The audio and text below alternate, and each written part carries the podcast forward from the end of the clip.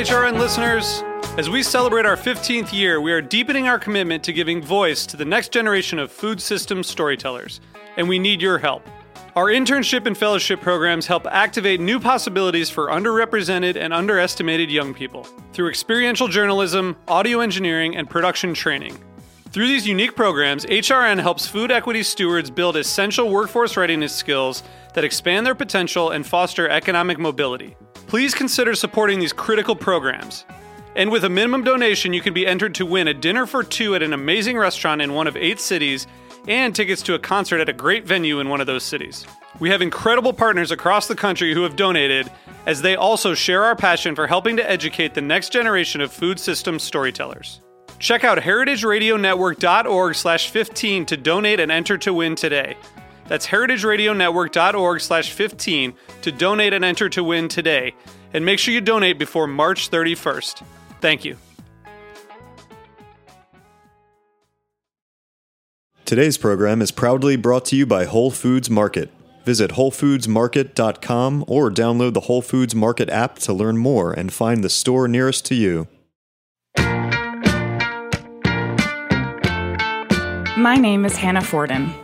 I'm the membership coordinator at Heritage Radio Network, but even before I joined the team, I loved listening to HRN during my subway commute. It made the time go quickly and left me feeling inspired for the day ahead. HRN listeners tune in from all over the world, but there are a few traits that we all have in common, no matter where we listen from a curious palate, the fierceness to make a difference, and a hunger for lifelong learning about the culinary world. As you know, Heritage Radio Network is a listener supported nonprofit. To deliver the most ambitious, entertaining, and of the moment stories in 2018, we need your help. We need to raise $150,000 by December 31st to accomplish these goals and to keep your favorite shows on the air.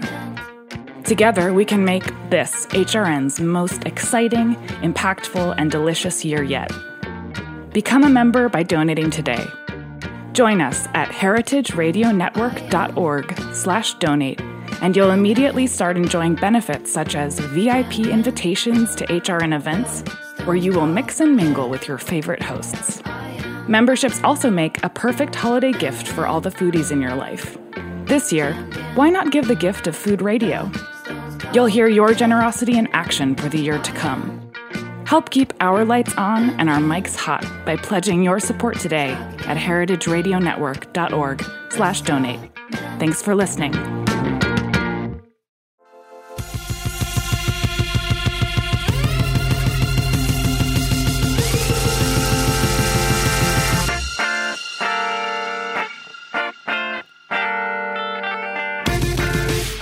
Hey, and welcome to the Food Seen on heritageradionetwork.org. I'm your host, Michael Harlan Turkel.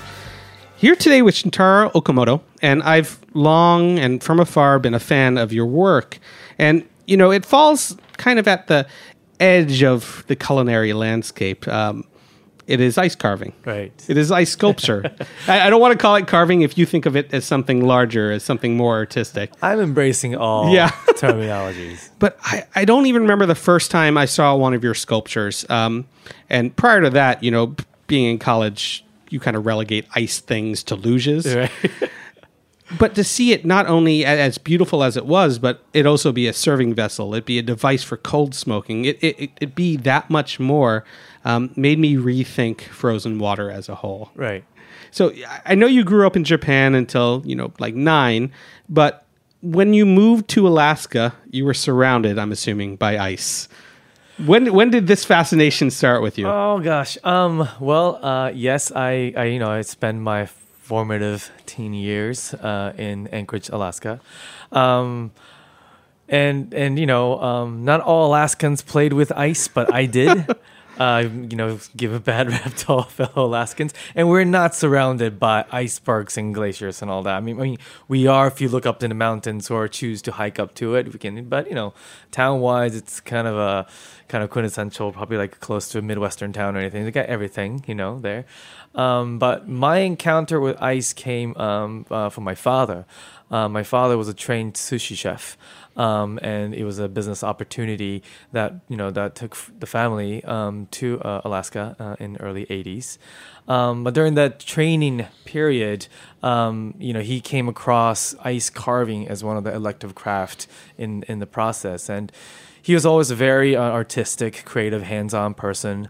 Um, you know, he was he was always making sculptures and painting in his own time in his younger years, and uh, he he really kind of. I remember him telling me that he, he you know they asked him if he's, if he's ever done this before, and he kind of lied and says yeah sure, and kind of kind of gave him an upper level you know trial, and he and he carved an eagle or something, and uh, he really uh, enjoyed the process, and loved the tools. Um, he was always a tools man, so he bought the whole range of tools. But when we you know immigrated to Alaska, he kind of put that away for a couple years to just kind of settle down and situate and focus on the business.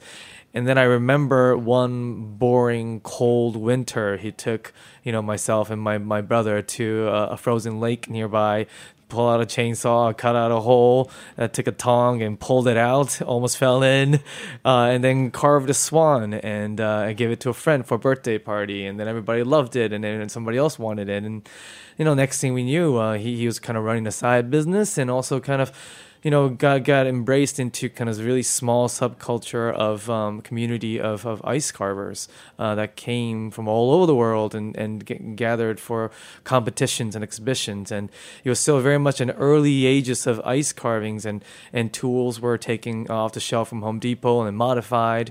And you know, my father was, was again he was a great tink- tinkerer, so he you know, he really kind of helped develop and I think pioneered, um, you know, a, a, great drive for an ice sculpting community in the states. But but was it the chainsaw or the swan that really got you into it? Because I feel like seeing a tool like that at a young age is formative as well. Uh, you know, I mean, if anything. I have to say my appreciation for all this came much, much, much later for me because uh, I mean my my background is in is in painting. I, I make paintings, and um, you know I, I, had a great uh, artistic life from early on. Um, and uh, but uh, you know I was very much more of a, a 2D person growing up, if anything.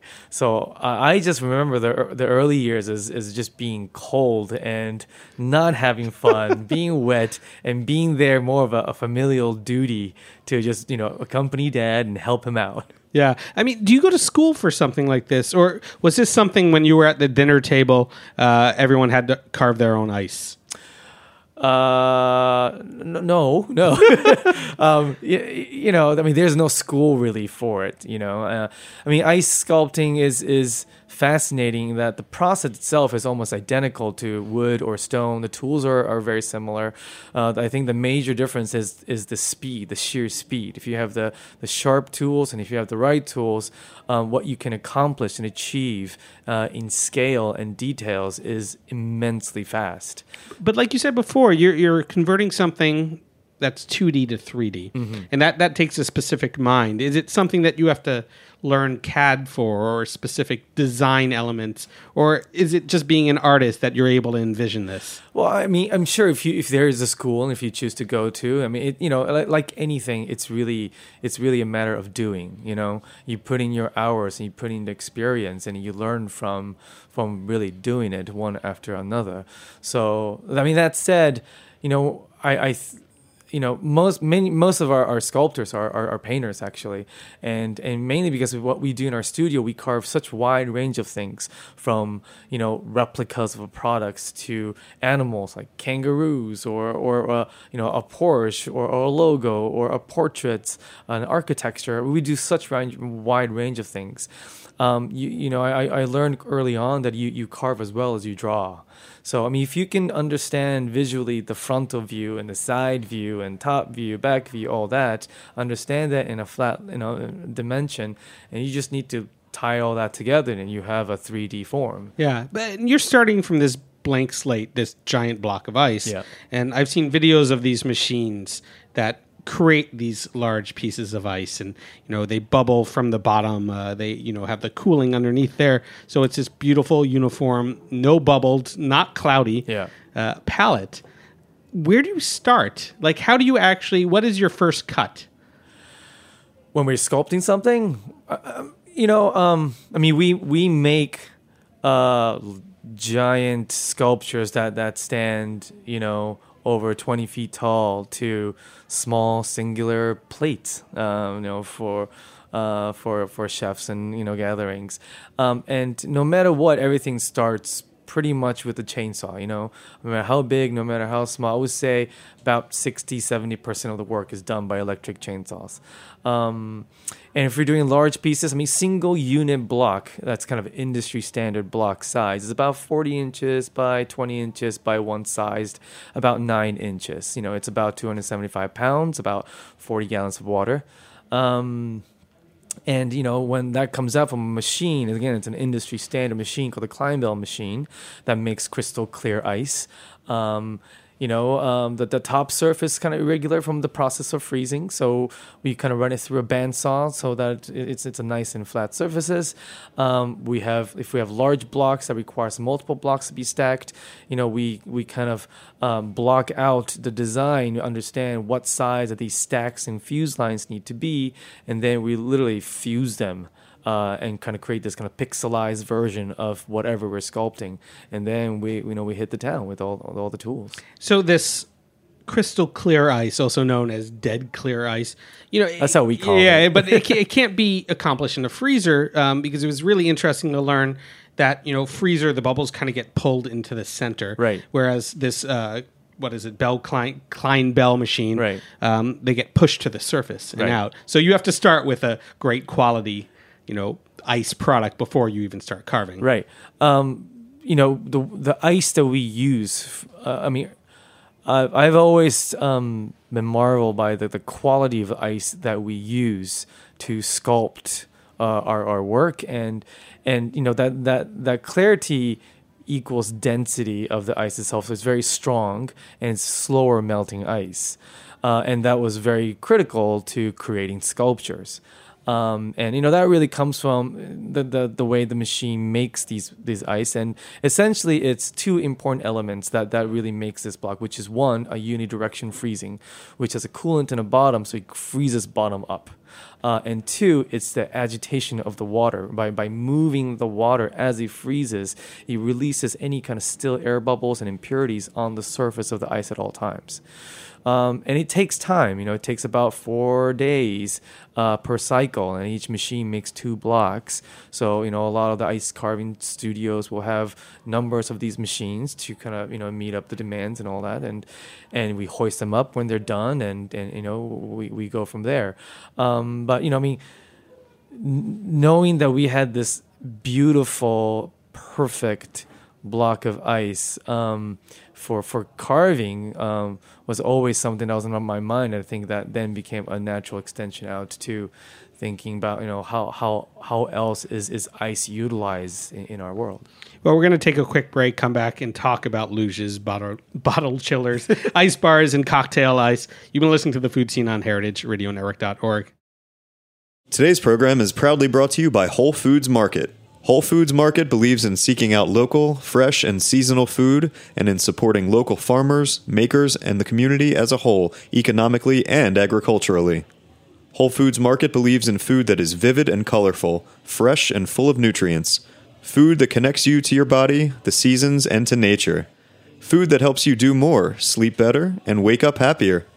Found in over 400 locations throughout the United States, Whole Foods Market only sells food that meets their standards, which means no artificial colors, flavors, preservatives, or sweeteners, ever.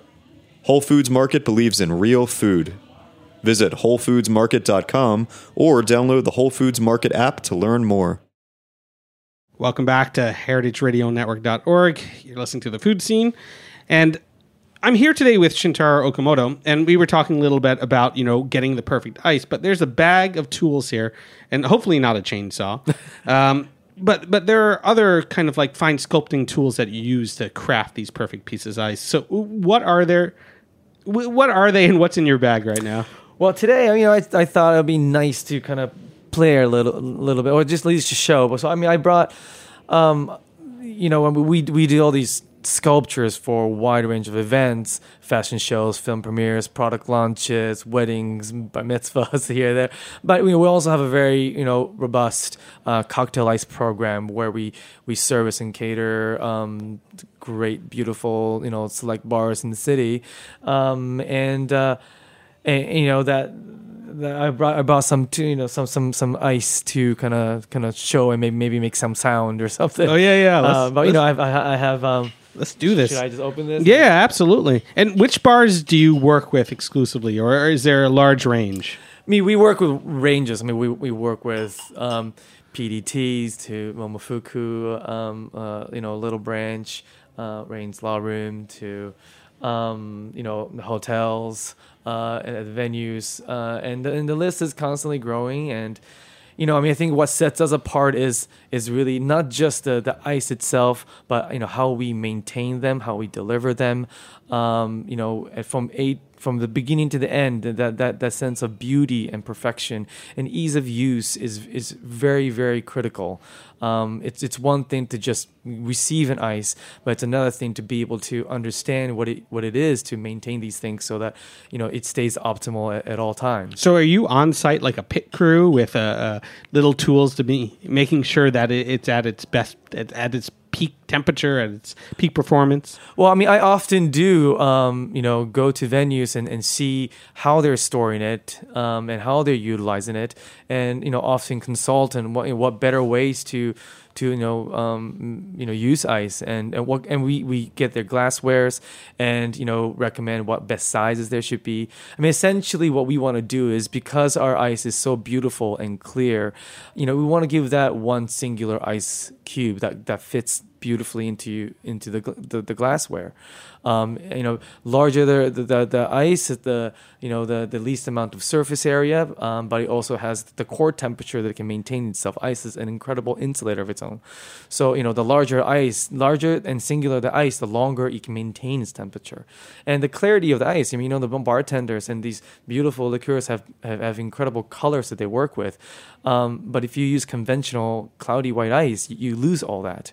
So you know, when people use our ice, it's really kind of point of no return. I mean, you really experience it, and people be like, "What is this?" And it's a, it's completely different experience, and um, you know, that's that's how we get them. Yeah, I was going to make a joke like once you go block as an ice block, you never go back. But oh, I guess I made it because it is on air.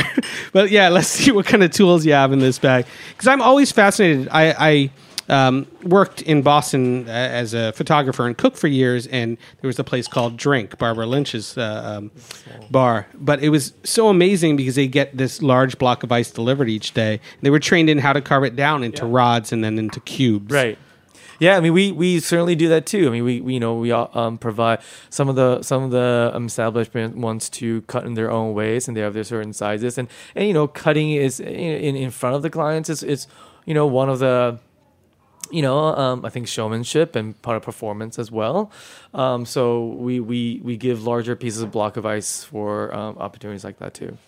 I mean, the clarity is amazing. This is absurd. I mean, you do see some of the cut marks, but I've also seen you use things like what is it, aluminum, uh, uh, some kind of metal surface to be able to smooth the edges. Yeah, I mean we use. I mean for you know for cocktail ice purposes, it's it's really um, it's it's you know it's really more about precisions of cut. So it's you know it's it's hand cut and machine cut in, in a way that that you know works, and you know there's there's a, a mass production that goes in there, and in the process and protocols that we, we, we go through. But you know we we use. I mean, household irons and, and aluminum plates, and mainly we use those to uh, prepare the fuse of the blocks to create perfect, you know, flat surfaces where two ice can come together, and we splash some, you know, ice cold water, and it really freezes together. So it's like the transglutaminase, the meat glue of ice is just water. Exactly. Yeah. exactly. Excellent. And what is in that case? I know you're rearing to open that up yeah, as well. I mean, you know, so I mean, I, ha- I have a, a, a two-inch cube here, which is probably the most popular um, cube size that, that fits well into rocks glass, um, and I also have a, a kind of skinnier, taller um, ice that we call uh, either a Collins Spears or highball Spears, um, and I this is the kind of little show and tell my tools. I have I carry this small, um, you know, tools about the size of a, a, a letter size paper uh, that's got four um, different kind of uh, hand tools that I always carry around when I troubleshoot in installations or you know when I go to bars and make little sh- uh, shapes uh, for presentations. Um, this is a, a, a, a, dear friend of my father uh, and and really one of the most amazing you know carvers in the world, um, Junichi Nakamura. Uh, a Japanese ice sculptor up in Hokkaido. But uh, during his off seasons, he makes tools. He has this beautiful. He makes these incredible tools with handles made out of Japanese elk handles, and uh, it's just so wonderful to just hold and be around. So this thing is always you know kind of attached to my body at all times. But uh, you know, I mean, uh, you know, we have the the three prong um, chippers uh, here uh, and I have a, a, a flat chisel uh, here. Um, this is great when you, I can take the corners off.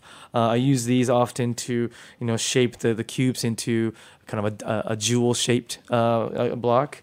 Uh, a small uh, ice pick that we have, and a little handsaw here that can kind of create any kind of curvatures and things like that. So with this, I can pretty much troubleshoot anything that happens out there. You know, it's that is an artist palette. I mean, that seeing those tools alone and, and seeing how cared for they are and the, how ornate the handles are, this makes me believe, you know, that that ice sculpture is art. You know, uh, I think you say on your website that it is this thing that melts away, eventually disappears. Uh, it's one of a kind, but it also stands for this kind of clean luxury, uh, this very modern thing that can be customized.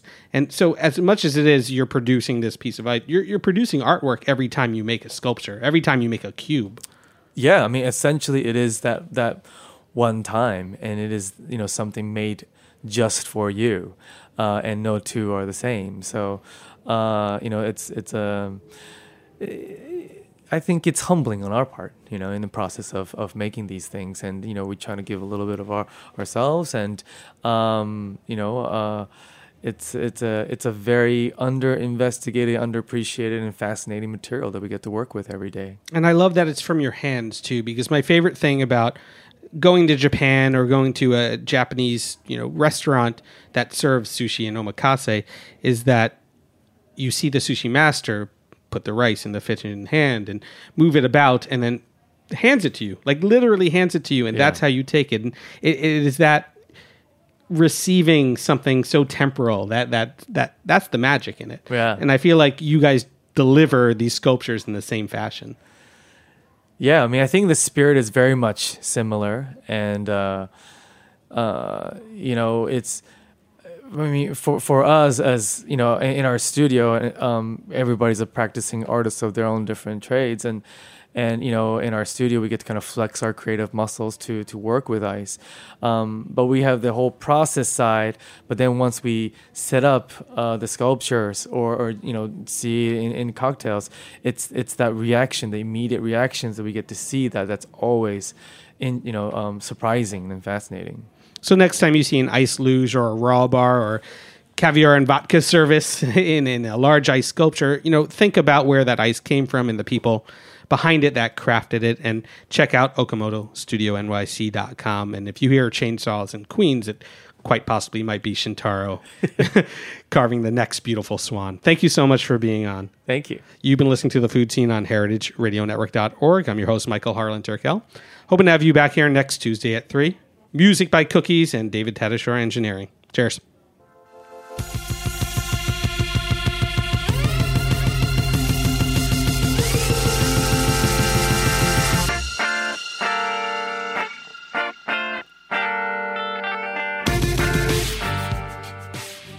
Thanks for listening to Heritage Radio Network, food radio supported by you. For our freshest content and to hear about exclusive events, subscribe to our newsletter Enter your email at the bottom of our website, heritageradionetwork.org. Connect with us on Facebook, Instagram, and Twitter at heritage underscore radio. Heritage Radio Network is a nonprofit organization driving conversations to make the world a better, fairer, more delicious place.